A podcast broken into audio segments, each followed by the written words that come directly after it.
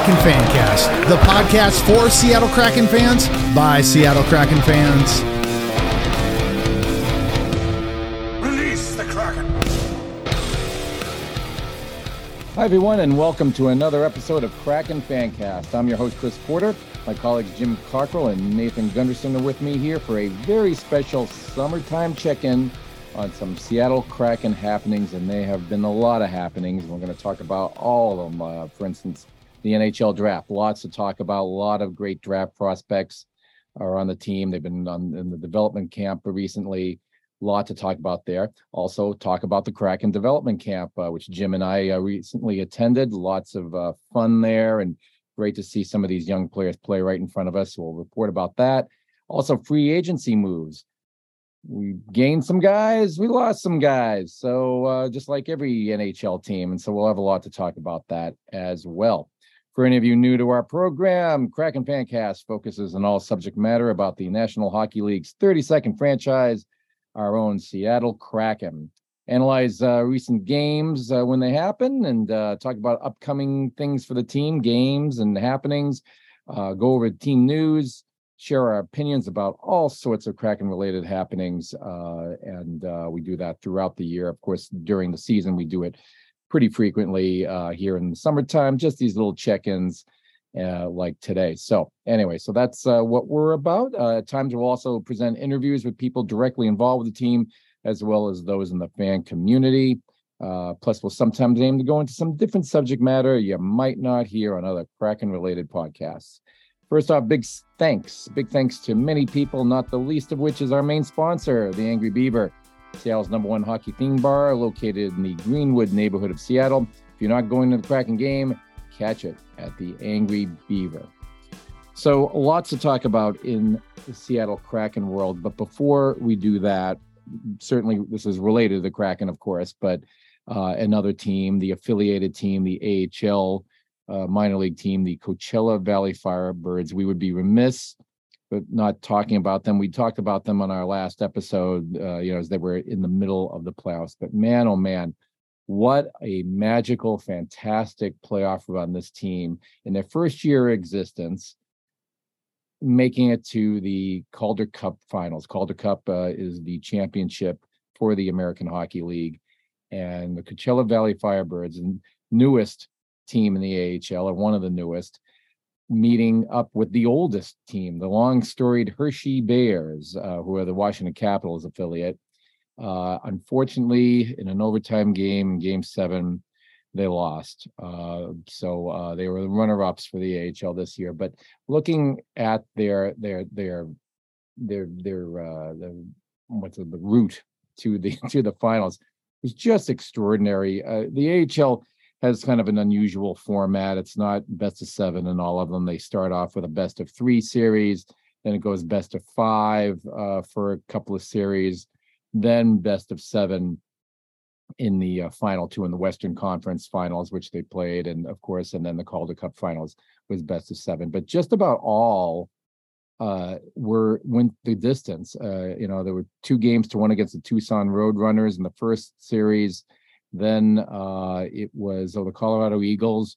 That went best of five, all five games. Coachella winning that three games to two. Uh, then, uh, you know, real tight game with a division rival, also a new team. They played the Calgary Wranglers uh, in the Pacific Division Finals, beating Calgary three games to two. So it was quite a uh, hard road getting in the Western Conference Finals, and we weren't expecting them to do that well. They had a great regular season, but wow, getting all this far was amazing. And then they play the Milwaukee Admirals for the Western Conference Finals.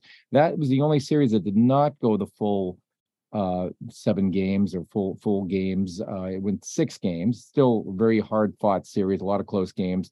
Coachella won that four games to two.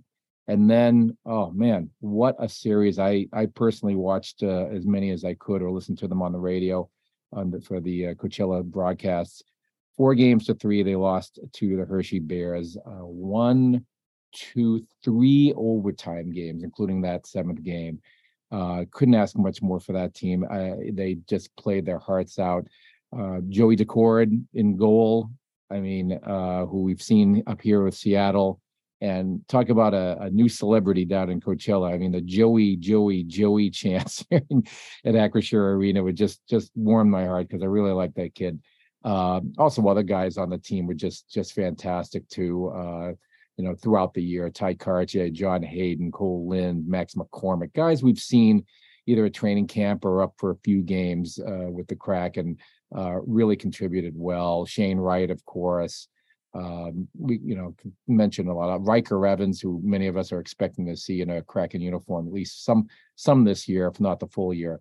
So uh, also Chris Driedger uh, played some some goal there. So it was really really an incredible series. Jim, I know you watched quite a bit about about it. What are, what are your thoughts?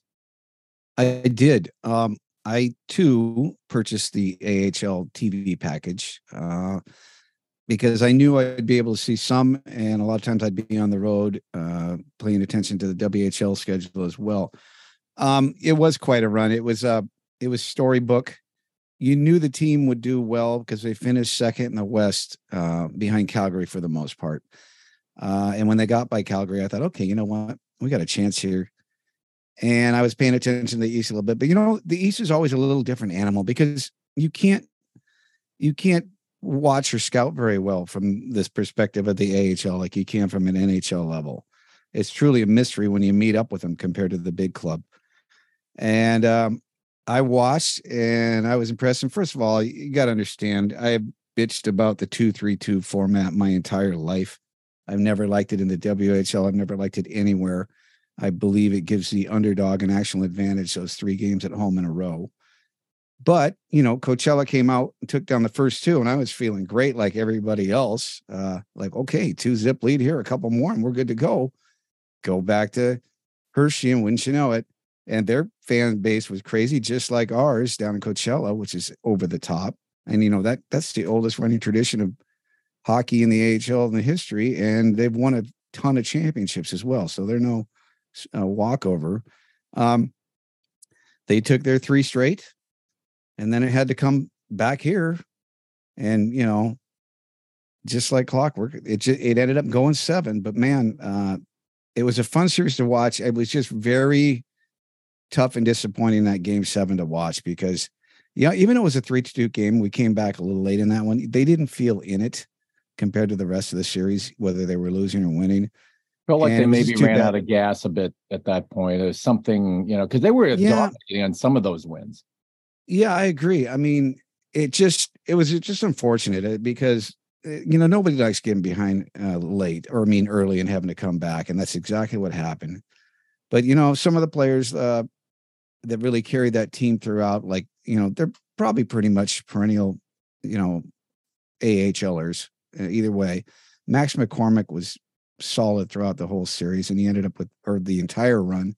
He had like 27 points and 14 goals uh, Kole Lind was up there enough to be talking and protected on next year's list with the Kraken. Uh, so watch him come in camp here. He's going to be good. Ty kind of had a quiet, uh, you know, when he returned. He played 18 games. Yeah, he, he, I mean, he was effective, obviously, but he just didn't produce like he was. Everybody was thinking. One Cameron guy I was impressed with, um, and we just lost him, the Detroit Brogan Rafferty.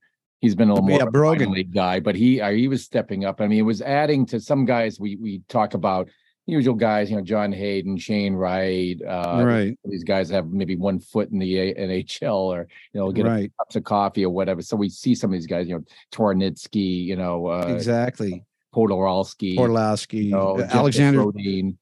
Yeah, yeah, Alexander True played well, and of course, yeah, he did. Now.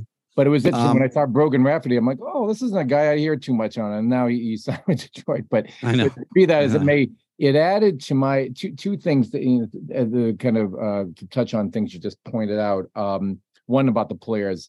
You know, I said it numerous times. It just gets me giddy at how stacked this organization yeah. is with great young talent. Some we're not even going to see in the crack, and I get it, but it just makes me get the depth Right. Well, and like you know, we talk about Ryker. Everybody talks about Ryker. He had a huge playoff run, and yep. he was solid. And you know, he's solidifying his pre-camp uh, come September, and he's probably going to make the club. I'm, I'm I feel like it. At some point, maybe early, maybe mid, it's going to happen. So that's going to change the whole complexion of the the back line with the Kraken for sure. Um, I was just very impressed with the the club, and like you said, they're stocking the cabinets uh, in the kitchen with all kinds of players. And here we are, third, you know, third draft year and prospect year and FA signings and what have you. You know, th- their cabinets look as good as any club that's been around for 25 years dealing business, wheeling and dealing. So I'm feeling really good. And I'm feeling really good about, you know, we we graded our own team throughout the year with, you know, forwards, defense, goaltending, special teams, whatever. And I've always said all along that, you know, D is leading the charge in our, you know, where we're at, uh, where a lot of people think we need to go after D. And I'm like, you know what? I, I, we're, we're fine there right now, especially when you look at the future. Uh, and boy, we've seen a lot of it here coming up. So, yeah. Second thing I wanted, you kind of touched on a little bit about, you know, how the Hershey fan base was really big, but, you know, Coachella is what Acrisure Arena I, I, don't have the exact stats on me, but I, I, understand they broke some attendance records in the desert, man. And this brand new team, the whole Coachella area, Palm Desert, Palm Springs area, they they totally. I mean, it helps they made it the championship. I get it, but people were really into them there. I mean, it was loud. I could tell even on my little radio broadcast. I would sometimes I watch AHL TV. Sometimes I had to go with the uh, local Coachella uh, uh, radio broadcast, which was pretty cool. They had Grant Fuhr, uh, Hall of Fame, yeah. like color commentator. I'm like, wow, I don't know how they snagged him. Maybe he lives down there. I don't know, but yeah, that's kind of uh, funny. It was, it was kind of, yeah, I was like, wow, that's cool. You know, I just they, I have some uh, an old acquaintance of mine from Seattle. She and her family moved down there. I haven't been in touch with her, but I've been seeing like all this Facebook and Instagram stuff. Oh, we can't wait to go to this Coachella game. You know, they go to a lot of games and it, it was it, they really took that that whole area. Anybody says, "Oh, you know, hockey is not going to work in a place like Palm Springs and Coachella." What? Oh, never mind. Huge success. Yeah. Huge. Well, yeah. I mean, and it's you know, it's basically it is a spinoff of um, our ownership, straight down to the wire. You know, the building, uh, Leiweke, the, the Oak View, all of it. It's just the second tier of us. They went full out. You know, they've never had a pro team down there by any means that I'm aware of, at least of the four major sports uh, for farm systems. You know, it's known for other things. It's known for golf and getaway and, and a music festival. And, uh, you know, the population is quite big to have, an, have a team in the valley there. And just like here, you got a new pro team. You could, you know, you got a good fan base here of rich hockey history, but you created new fans with an NHL team because that's what people, a lot of people have actually been waiting for. Even though you have all the WHL and the minor stuff and and everything, they a lot of people have just been waiting for that time. So you know they get a team down there and they're like, "Hey man, we got no team," uh, and these guys are starting to win. So it's a draw instantly. People want to be entertained straight up in a brand new, beautiful ten thousand five hundred at your ring or whatever you call it, built by our people first class for music, for ice, for basketball exhibition, for whatever. You know, people got to do some stuff. It's it's fantastic. Great stuff.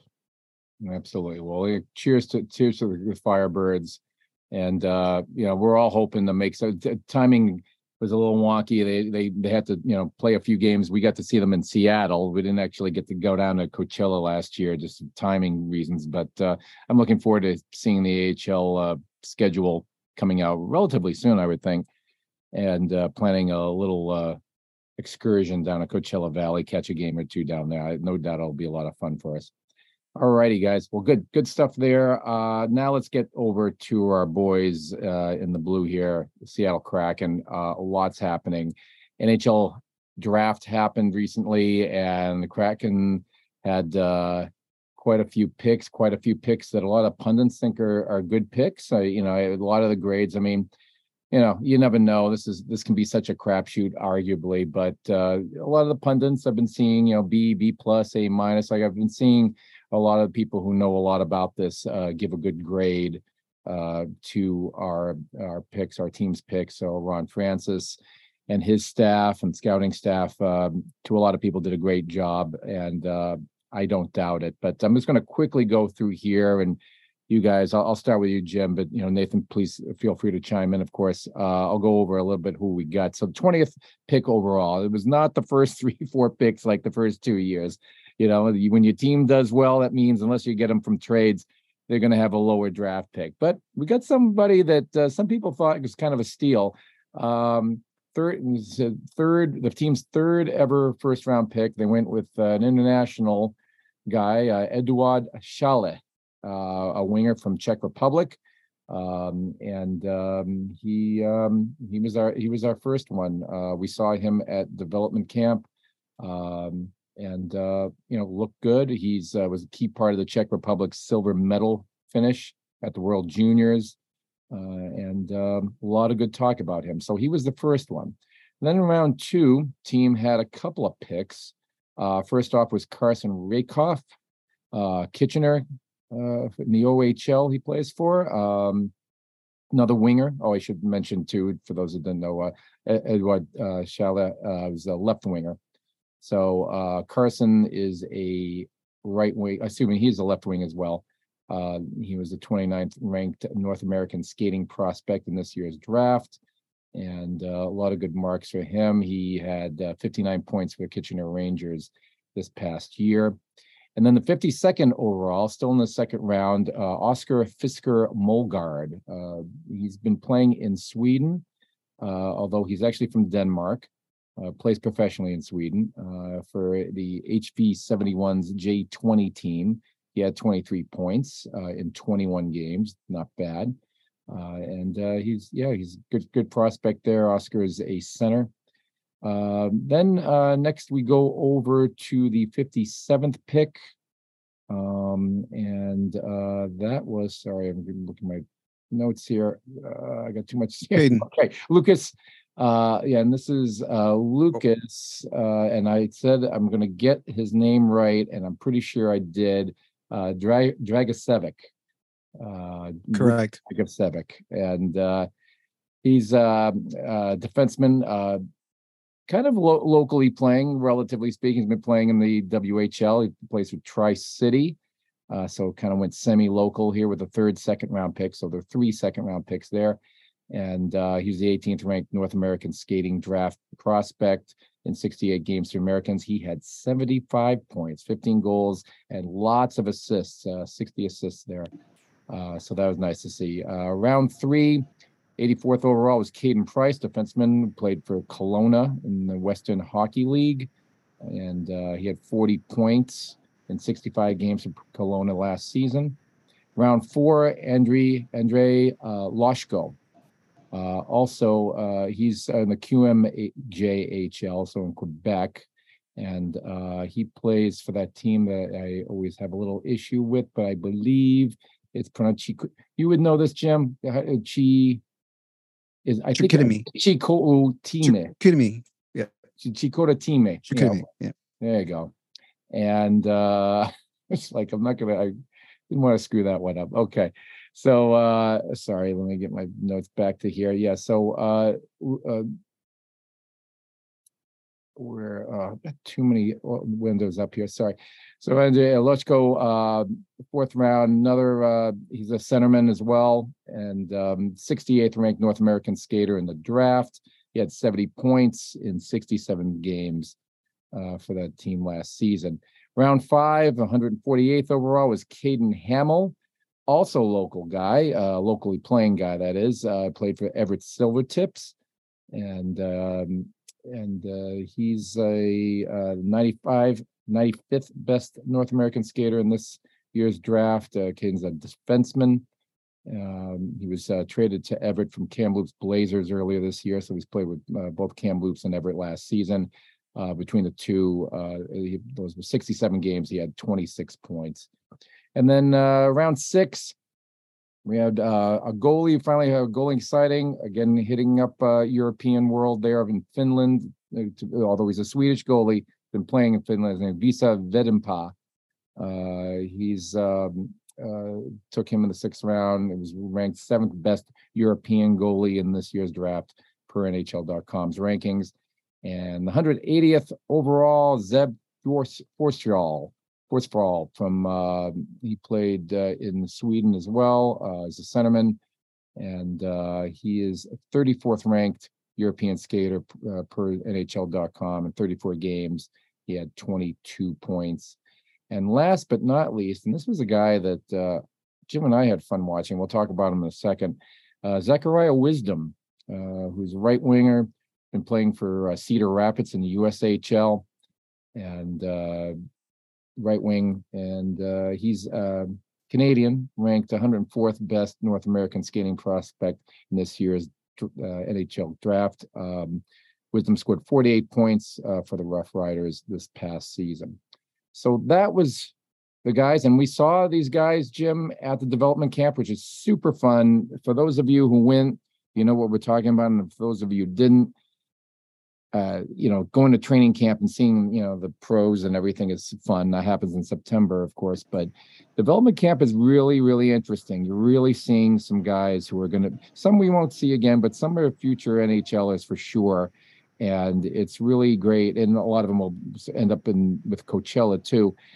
Shane Wright was there, who we all know, but uh, a lot of other guys uh, like Jacob Melanson and Ty Nelson, and go on and on on this list Edward Šalé, who we just talked about, uh, all there uh, working out, doing a lot of drills. We're on the first day, uh, the first day that the public was invited, uh, was mostly drills. Second uh, session that they allowed the public to join in on were four on four game, one big long four on four game. where they had the guys switching out, and that was really interesting to see. So, Jim, who who were your favorite prospects from all that? Okay. Um, it was uh, quite an event for sure. Uh, by the way, I prefer the development camp over regular training camp just because you know everybody's on the same playing field and they're fresh, uh, same ice. Europeans, North Americans. Um, I, I, guess I'll mix it up here between prospects and draft picks. I I'm looking at the ten draft picks in front of me, um, and of those at Dev Camp, uh, guys that stuck out to me probably the most uh, as I look at the 10 on the board uh, was Lucas uh, uh, That guy, as a defenseman, is poised. He's he looks very mature. Uh, he gets the puck on his stick a lot, whether it's on the breakout, whether it's in the zone. He sees the ice perfectly. He dishes off uh, to the half board well. He sees the seam on the paint very impressed with that guy. Like way impressed. Um, Carson Rehkopf uh, considers himself a power forward in interviews. I, I didn't necessarily see that. Of course, he's not going to let that flare in a dev camp.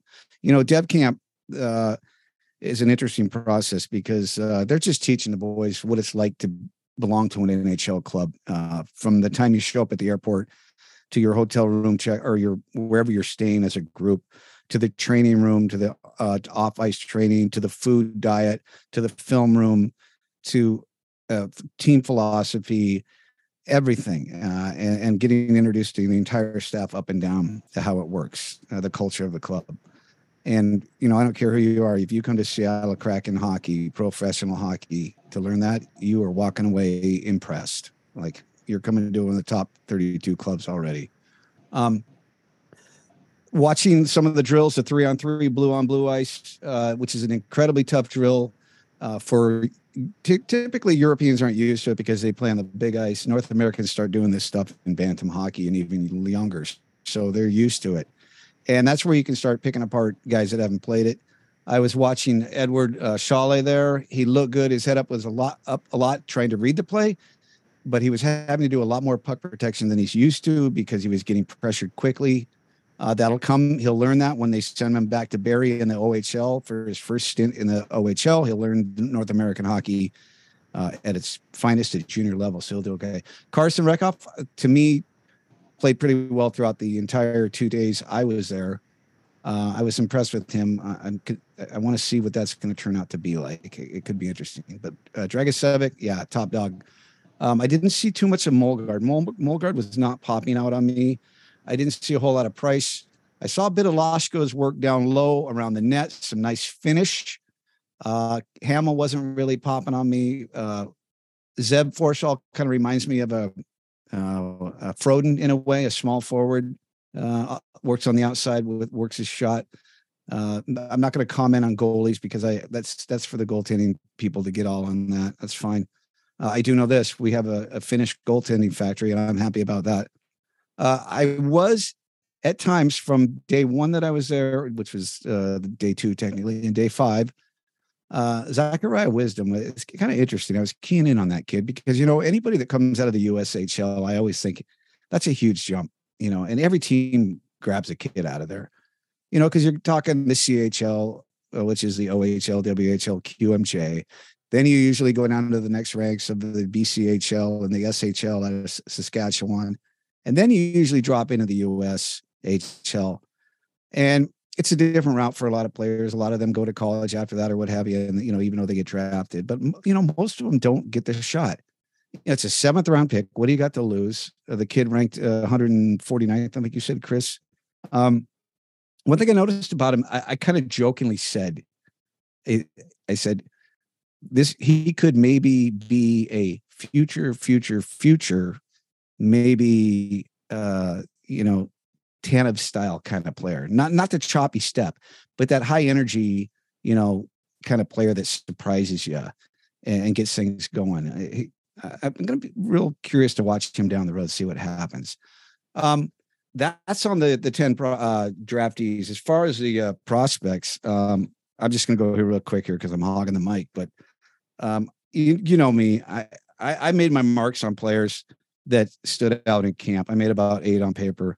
You know Jagger Firkus you can't deny his his hands and his skill. Sometimes he gets caught up with a little too many moves but he did put on seven pounds this year to this year's uh, dev camp compared to last year and he's got a lot to go. But man he's high skill.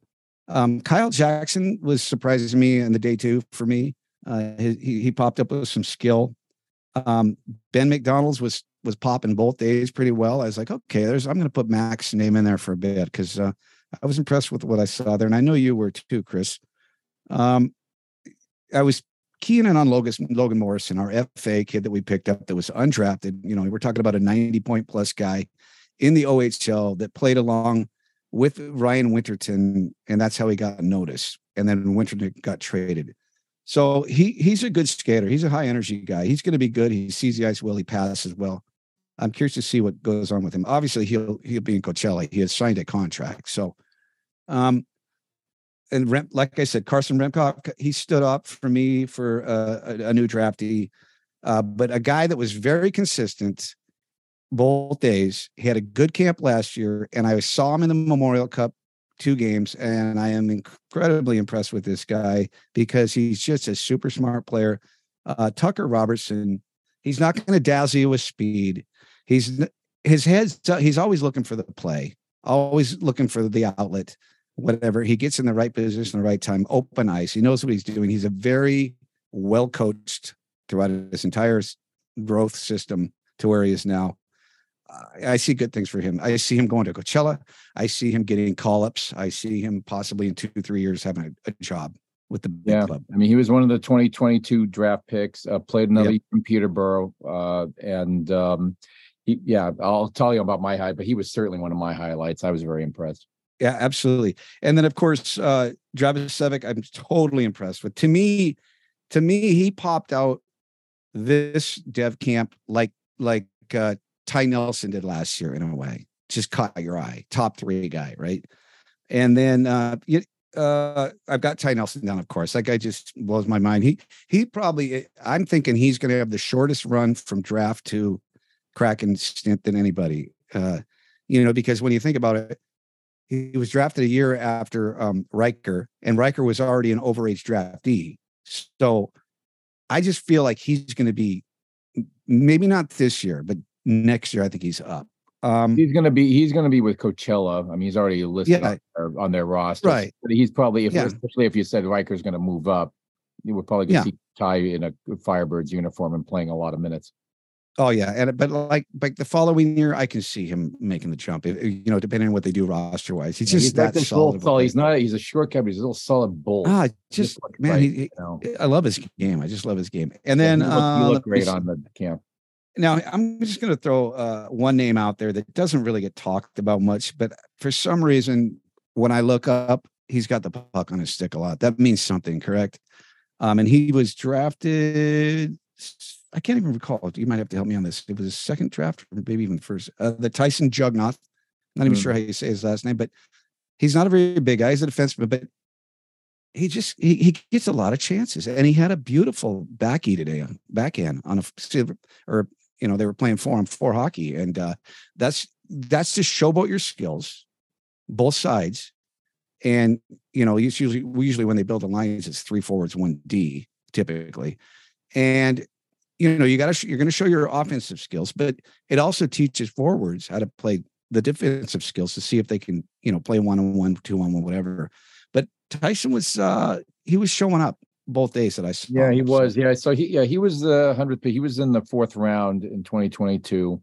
Okay, Uh, so he second. was a yeah, he was a BCHL guy, played for West Kelowna. Right. He was with the University of Wisconsin uh, this Yeah. season. Yeah, and Oh, uh, Oh. I left out my favorite player, by the way, and I got to say this so I can get. I was going to say there's somebody you're star. missing here. Okay, because I've been saying this since our very first year of Kraken Fancast. It was probably in the first three episodes, anyway, two anyway.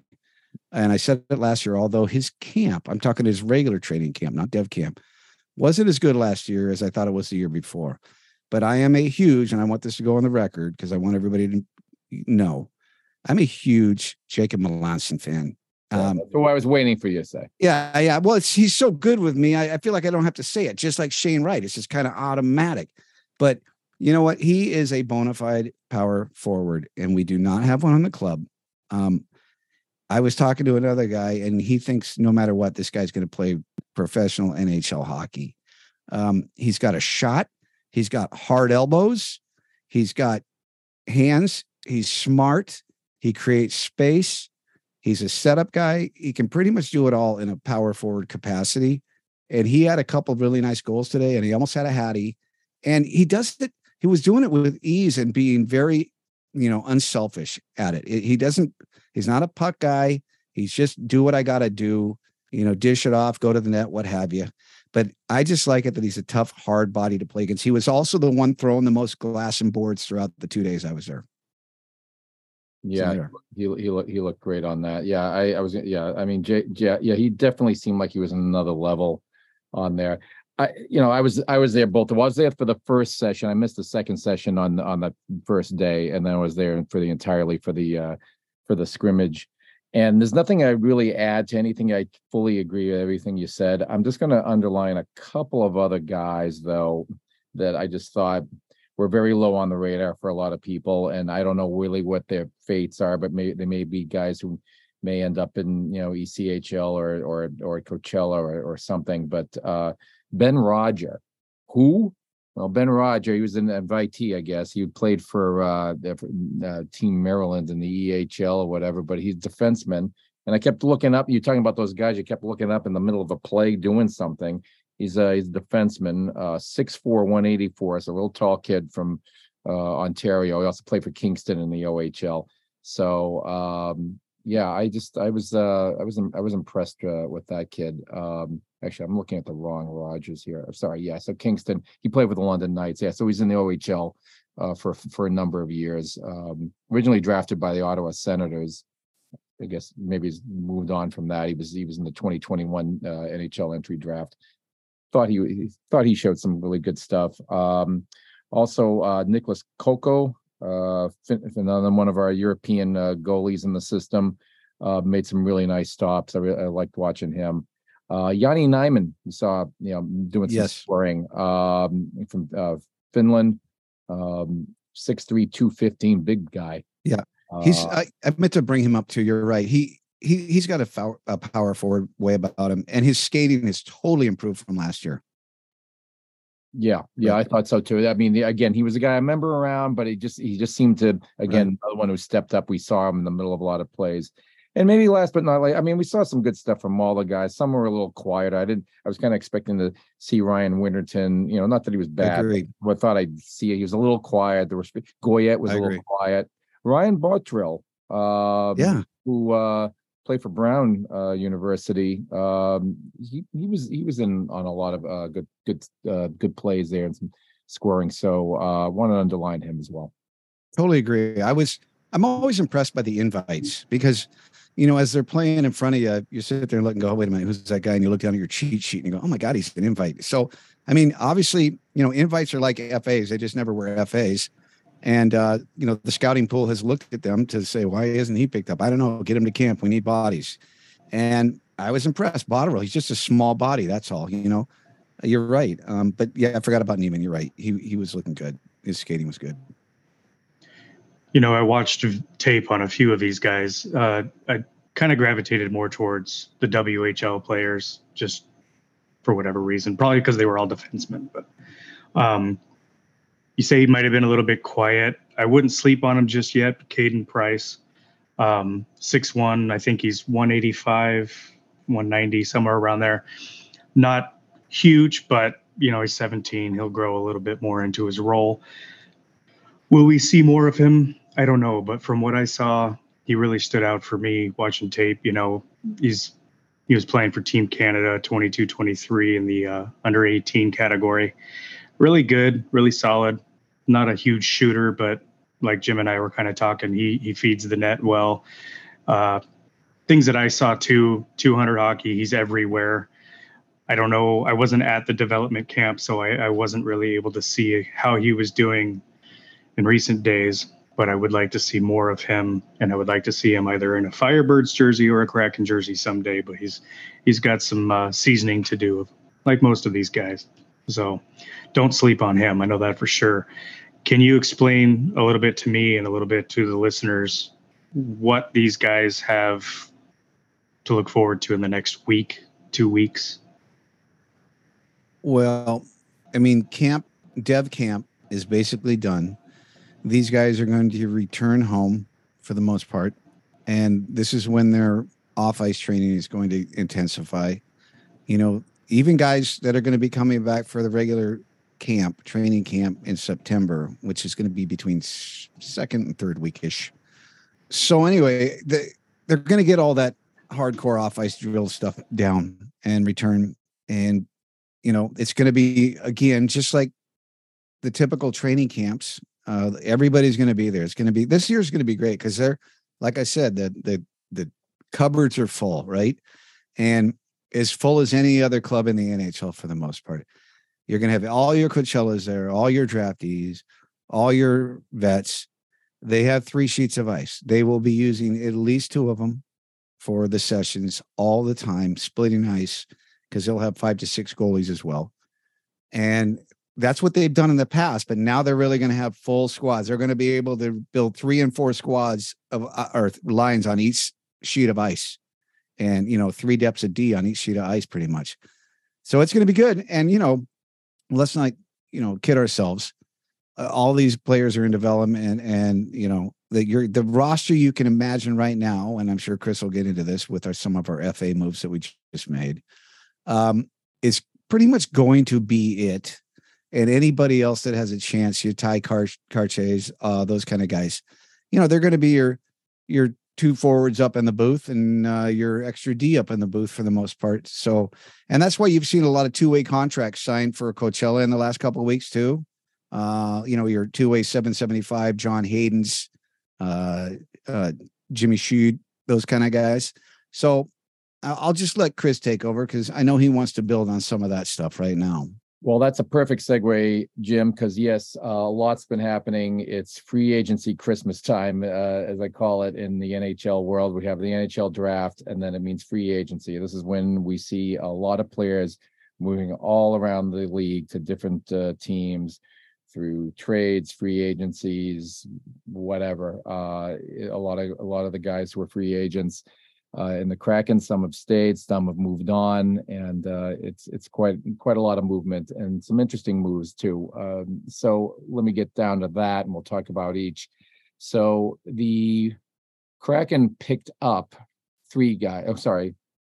Well, picked up about four guys and re-signed one so far. So Brian Dumoulin, who's been in the league quite a few years, uh, most notably with the Pittsburgh, Pittsburgh Penguins defenseman he signed uh, with the Kraken and also Kailer Yamamoto, of the um, well, he was with the Red Wings and he was also with Edmonton, right, Jim? Uh, Yes, I mean he was with Edmund, but then they just did the deal with the uh, Detroit and just flipped it instantly. So okay, pretty much, you I was looking at my notes. I'm like, I remember him from Edmonton. What's this Detroit thing? Okay. yeah, no, that was I'm like, I got thrown off by my notes. Thank you. Okay, that sounds right. So Kaylee, I sent her sent him in from uh, who had had Bill played for the Oilers uh, recently, and then Connor Carrick uh, of Boston Boston Bruins uh, signing with the Kraken as well, and then Marian Studenic, uh, who was in the Dallas organization, also signing. He's a right wing. Um, and then they re-signed John Hayden, who we've been seeing occasionally up with the Kraken, usually with the Coachella Valley Firebirds this past season. Uh, solid centerman as well. Um, lost a few people though too. Alex True uh, going to Florida Panthers. Daniel Sprong. Hey, he, he he contributed a lot for the Kraken, but time to move on. And he went over to the Detroit Red Wings, as did Brogan Rafferty, who was mainly a Coachella player, uh, but a very promising one. He's over with Detroit. Ryan Donato, we love you, man. You'll always be in Seattle Kraken lore, being the uh, first regular season goal, and a guy we really have always liked here a lot. Um, Center Ryan Donato ended up signing with the Chicago Blackhawks. He gets to uh, play with Connor Bedard, among others. Uh, there, that should be interesting for him. We'll be rooting for him from afar.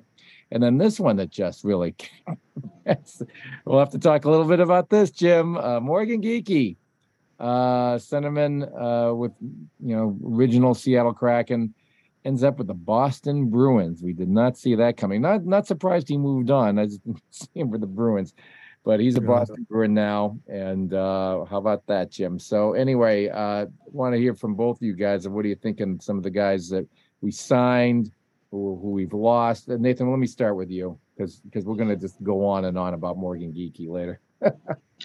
Well, who we've signed, um, my standout, I messaged on our thread, you know, with uh, Yamamoto coming from Edmonton.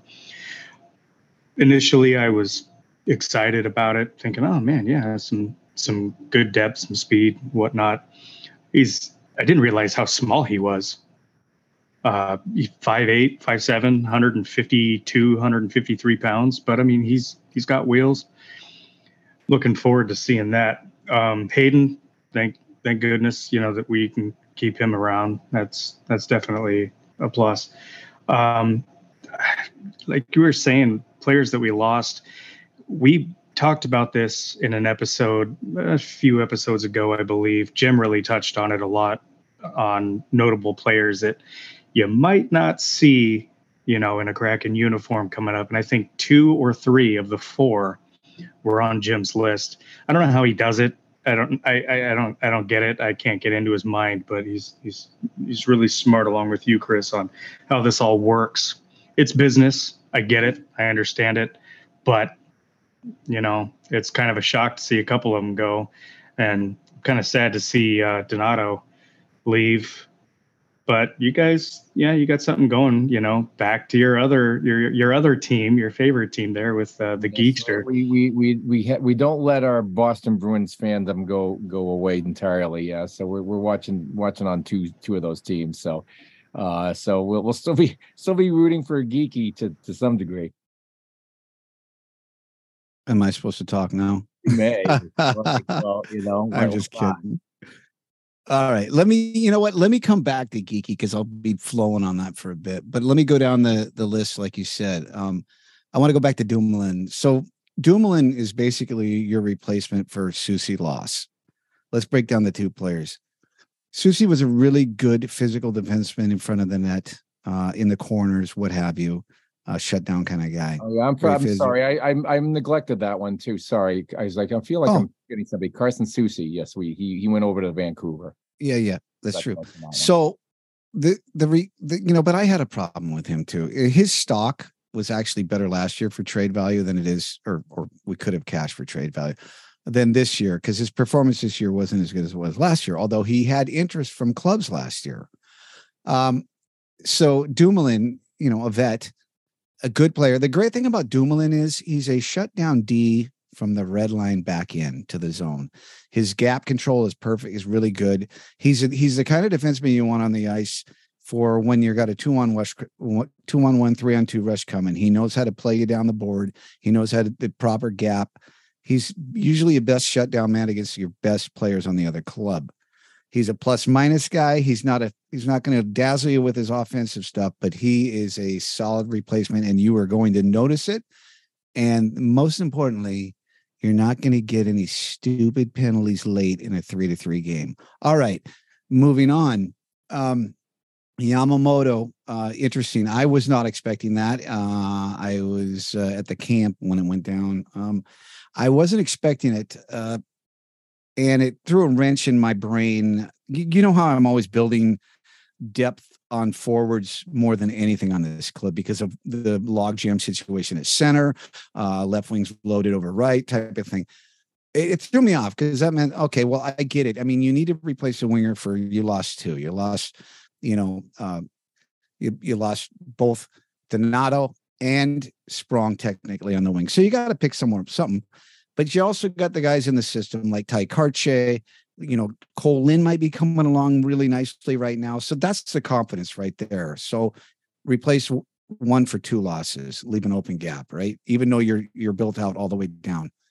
Um, so th- I, I, guess I see that for sure. Uh, and the, by the way, the Connor Carrick thing. Remember, we had him in our first year. That was kind of strange. Yeah. That's kind of a so he'll be like eight bubble D, uh, whatever you know, because Fleury's right now, they're they're we'll get into that too, um, Chris. And then you know the all those other signings, the the Haydens and everything. That of course, and then also uh, Marian Studnik or however you pronounce it. He's another one they loaded up for down there on the farm uh, in a forward position. So okay, everything's good. You know, in that sense, they know what they're doing. Those boys are doing well. Um, Ronnie's team knows a hell of a lot more than I. Um, let's talk about Geekie. uh, okay, okay, you're you're right. I, uh, I did predict a lot of these guys gone. I think predict four of seven. Uh, I was kind of surprised on the Fleury thing. Well, he still could be gone, but um, you know how I feel about geeks. Look, I like the guy. I like off his off ice stuff. I like him when he's hot. I don't like him when he's streaky and cold.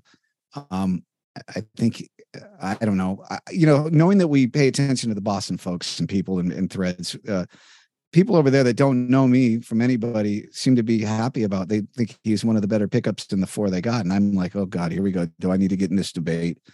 Um, you know, yeah, the old... they probably think, well, the Seattle Kraken did really well this year, and uh, Geekie was on the team, so well. I mean, you know. And then, and whenever they say career year, I'm like, yeah, what? One more point than the year before. So does that make it a career right. year? I don't get it. Shit. Are you counting streakiness? What's up? I mean, look, we all know great shot, wrist snappy, slappy, whatever. Yeah, he wins and the he skills competition every year for his slap shot. Yeah, but he never has time to take a fucking right. slap shot. Great in practice. It coming coming down the off wing or even the the prop. Oh yeah, cover your ears.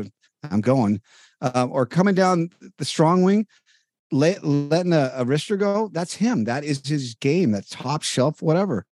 But he, you need time. And as you know, uh, I've always I call them a bit slow, soft, whatever. Great defensive work over the years, turned into a D player, um, and also a draw man on a team that frankly is weak on draw. So is it worth even talking about it? 49-5 or whatever.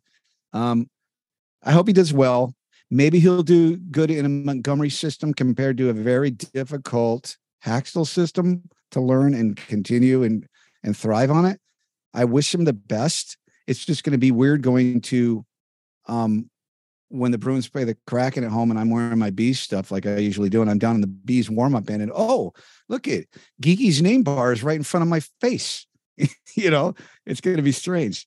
And then, of course, my daughter has a Geekie jersey, so I got to probably be the seamstress and pull off, get the uh, seam ripper and pull that name off and come up with something else.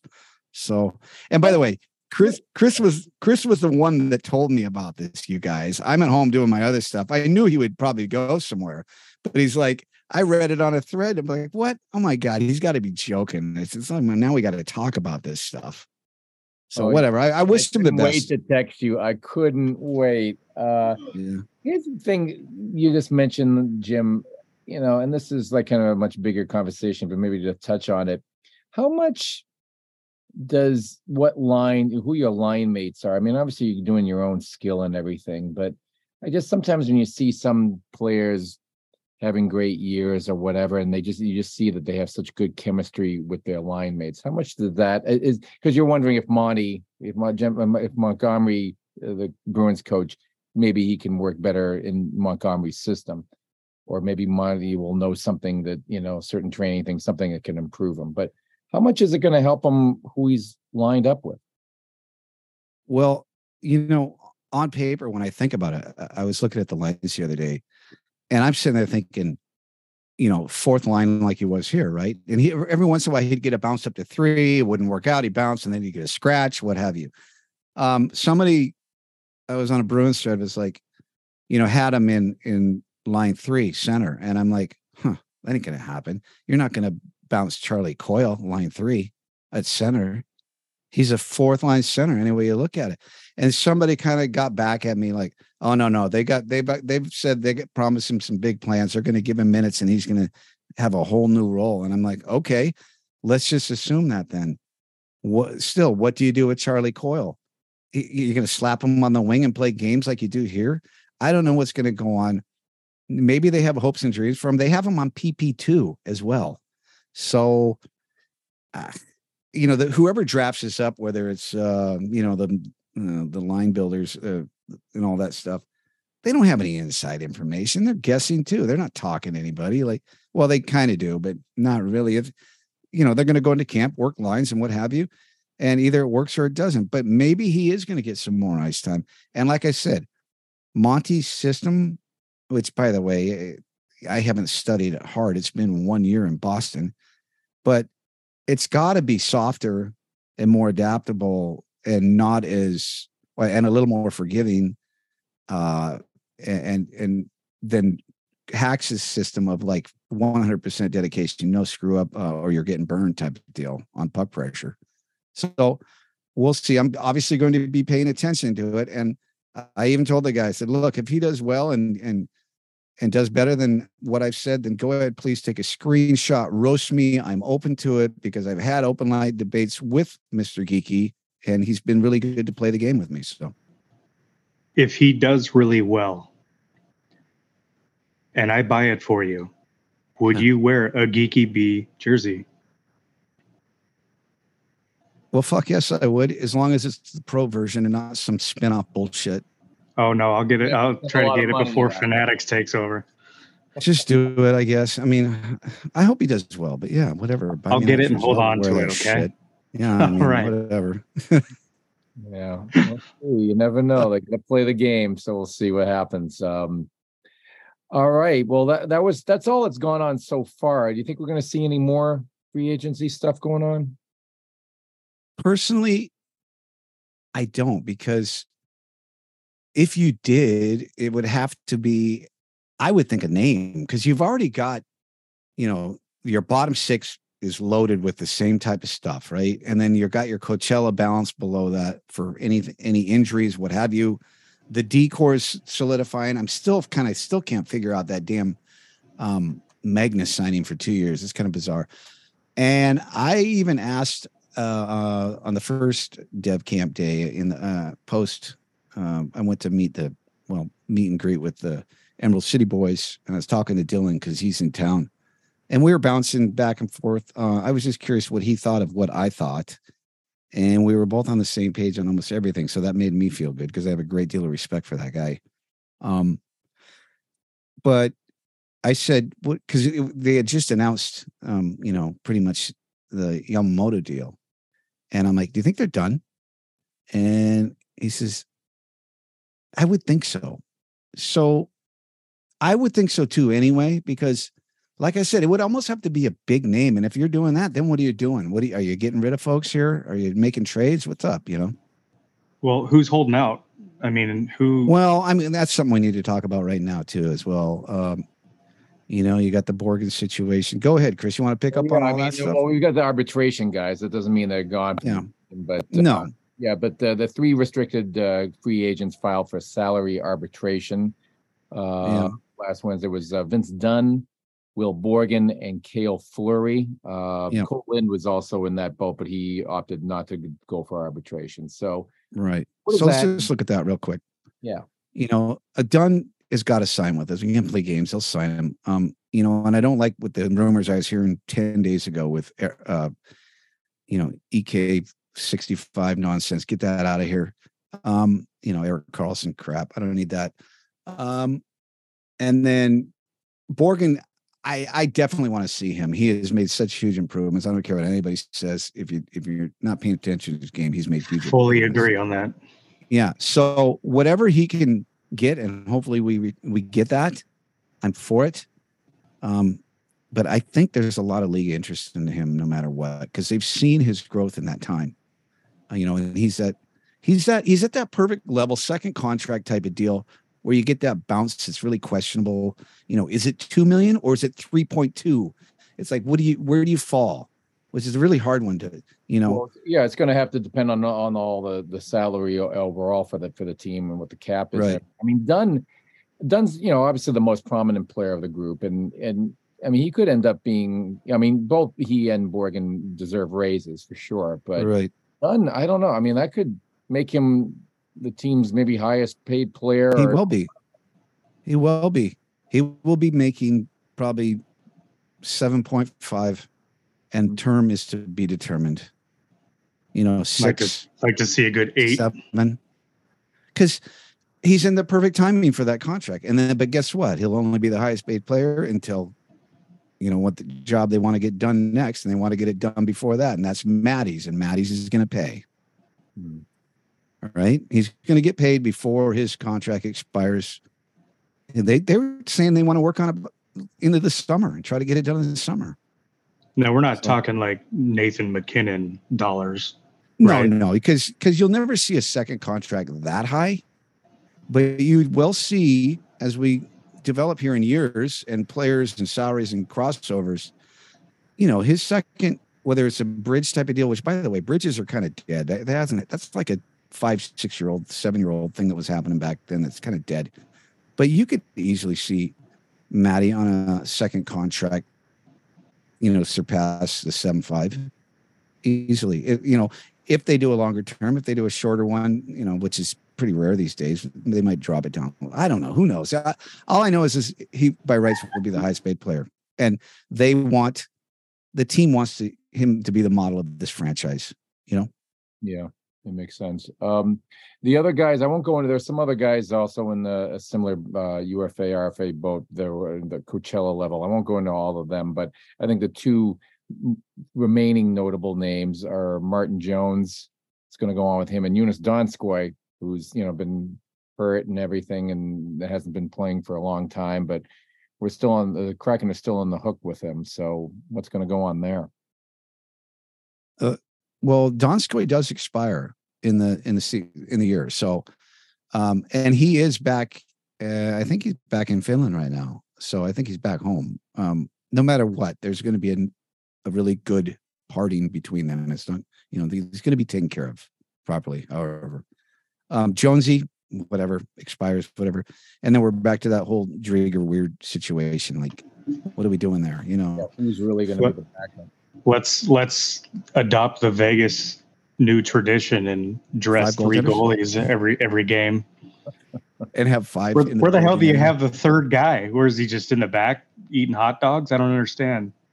I don't know. I mean, I'm not. You know, I, I'm. I don't get it. He's The hanging problem with the about- emergency goalie is Zamboni driver guy. Yeah. Yeah. On the other. Right. the big yeah. problem.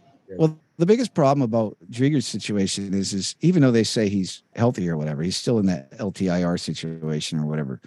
But that was such a substantial injury that even you know when his contract expires, you're not going to with huge injuries, you're not going to get much interest from teams because they're they're leery of that shit. You know, you never know. So Well, when as time goes by, he's not getting any younger either. No, you I know? mean because by rights, as a backup on the Coachella bench, he he could have he could have played just as much as Joey, but they weren't going to pull the reins off of Joey, even if he had a bad game, because that was his season to carry on his back. You know, Yeah, So, Joey was too I hot. don't know. That was. That Yeah. was. I mean, Driedger played a good, good, a good amount of games. but Yeah, you- you- it was Joey's playoffs for sure. Um, well, cool. Well, we'll see what's more. You know, more is going to happen in the coming weeks, and then of course we've got training camp, uh, which uh, they haven't made any official announcements, but maybe you got a little scoop, Jim, at de- development camp. You ran into somebody who said, Okay.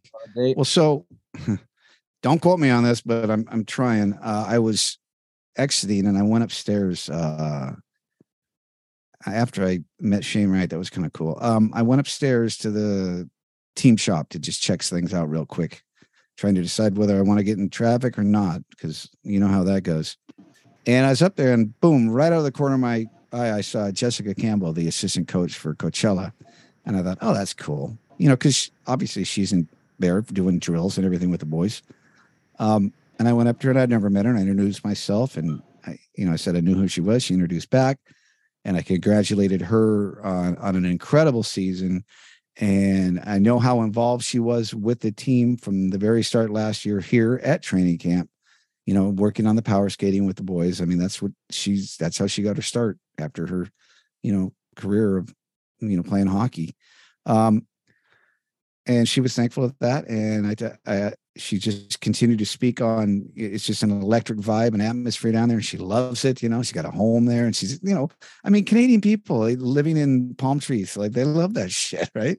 And um it was really cool and i said well i guess i'll see you in september you know meaning training camp. I'll be right back here. And she's i could have sworn and she kind of turned and walked to me she said yep i'll see you like september 13th or something. So i thought okay is that the date or did i hear that wrong so just to back it up, I was trying to do research. I cannot find any start date research for our camp, but I'm just going to say for right now, last year's camp mm. started September. It started later. yeah, and but we also had still COVID, COVID Yeah, remnants, so everything was still- pauses and delays, Yeah. uh, delays for the scheduling. So I, I think she said that. So um, then that would make sense because 13, uh, your first pre, you got six preseason games before October, whatever. Um, oh, they play every other night. You know, I, who knows? Uh, we'll see. It was just cool to talk to her, and you know, she loves her job. And you know, I was talking to somebody else the other day about the the connection between. Well, maybe it was you, Chris. Um, uh, the whole Kraken, everything that Kraken do, all the way down the line, the amount of employees they have, everything they touch, everything the tentacles touched with this club, um, all the way down to the desert there, is just first class. Period. And it's just amazing because when you start meeting these people and seeing how excited and electric they are, even Everett, I ran into Everett a couple times recently because I It fits you. had a little stupid story. Yeah. Uh, and he, you know, he's just a happy, happy dude. And he's fun to be around. He's jolly. Uh, and you know, just look at his route. What was how he's got here and where he's at.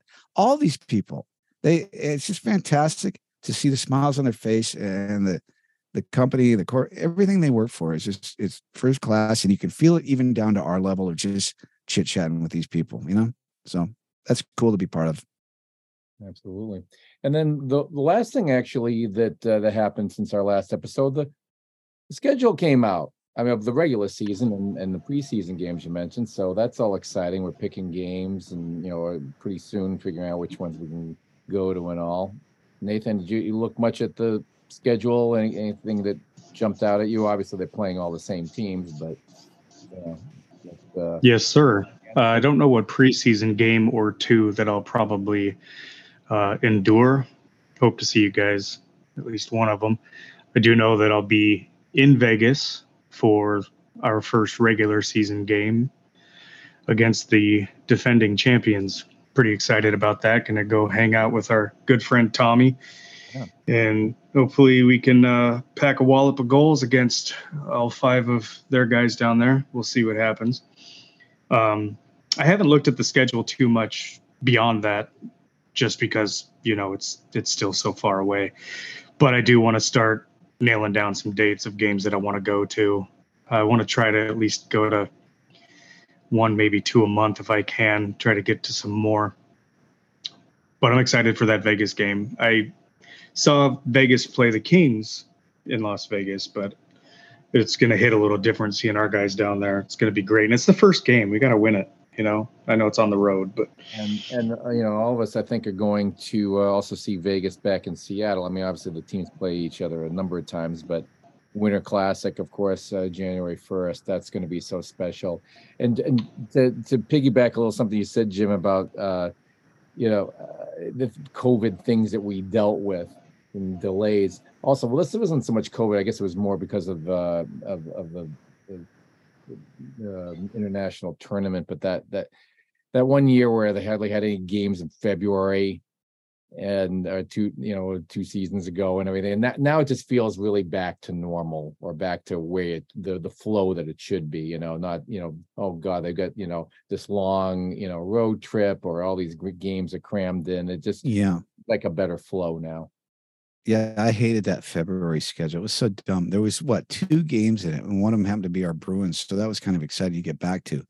But between that and the, you know, I don't want to get into the whole All Star thing, but that break, it looks like they shortened up that break a little bit, though. I think you know, not your typical seven to nine day or whatever. It looks like they shortened it up a little bit. Um, yeah, it does feel back to normal, and I'm appreciative of that because you know, you usually start the the games first week of October, I believe um, and you know, you don't like dragging out. I've always thought the NHL season is too long, to be honest with you. I'm old school 70, 72 game season. I loved. Um, I don't, you know, playing hockey myself and everything. When when the hot weather hits, I'm done. But it, that's why my interest didn't carry off deep into the playoffs after the Kraken um lost. I mean, I I was pretty much done when they were done. Uh, even though, you know, it could have been good, but it really wasn't. Um, yeah, I'm looking forward to it. I got my I do love the fact that they've got the Bruins and the Canucks game and the Bruins and Seattle game the way it should be, a couple days apart. Um, makes for a fun little road trip. And I do, you know, normally I mark all the big marquee games. I like to see the stars, but if I don't get them, you guys get them, and I try to get there. And then I do this year. I uh, I'm got them both circled. I want them bad, so you better not grab them from me, or you better go to the game with me. I want to see Connor Bedard both times. So there's that. I want to go to see the Blackhawks game, sure. Yeah. Sounds good. It's a good choice. Absolutely. Absolutely. Among others, yeah. Uh, well, it'll be great. Can't wait for the season to start. Uh, great, great episode, guys. Great chat. Um, it was a nice long one, but we, had, we hadn't done this in a while, and there was a lot to talk about. Uh, obviously, we'll be back in September. We may, and if something earth shattering happens in August, we may be back then, but we'll get back to our regular uh, uh, kind of timing uh, more in September, just before the uh, the season starts, probably around training camp time. Uh, thanks much for all of you tuning in, folks. Please keep in mind if you haven't already joined us, please find us on Facebook, at Twitter. We're at Cast Kraken is our handle there. We're also very active on Instagram. We've got a YouTube page, and you can also find out all about us and listen to the past episodes at seattlekrakenfancast.com as well as Apple Podcasts, Spotify, and Podbean. Um, we also hope you'll consider supporting us on our Patreon financial support platform. Find more information about that at patreon.com slash krakenfancast. We've got a bunch of supporters and we're very grateful to all who help. So for Jim Cockrell, Nathan Gunderson, and our fantastic producer Jay Middleton, I'm Chris Porter. We thank you very much for tuning in. And as always, we say, go, go.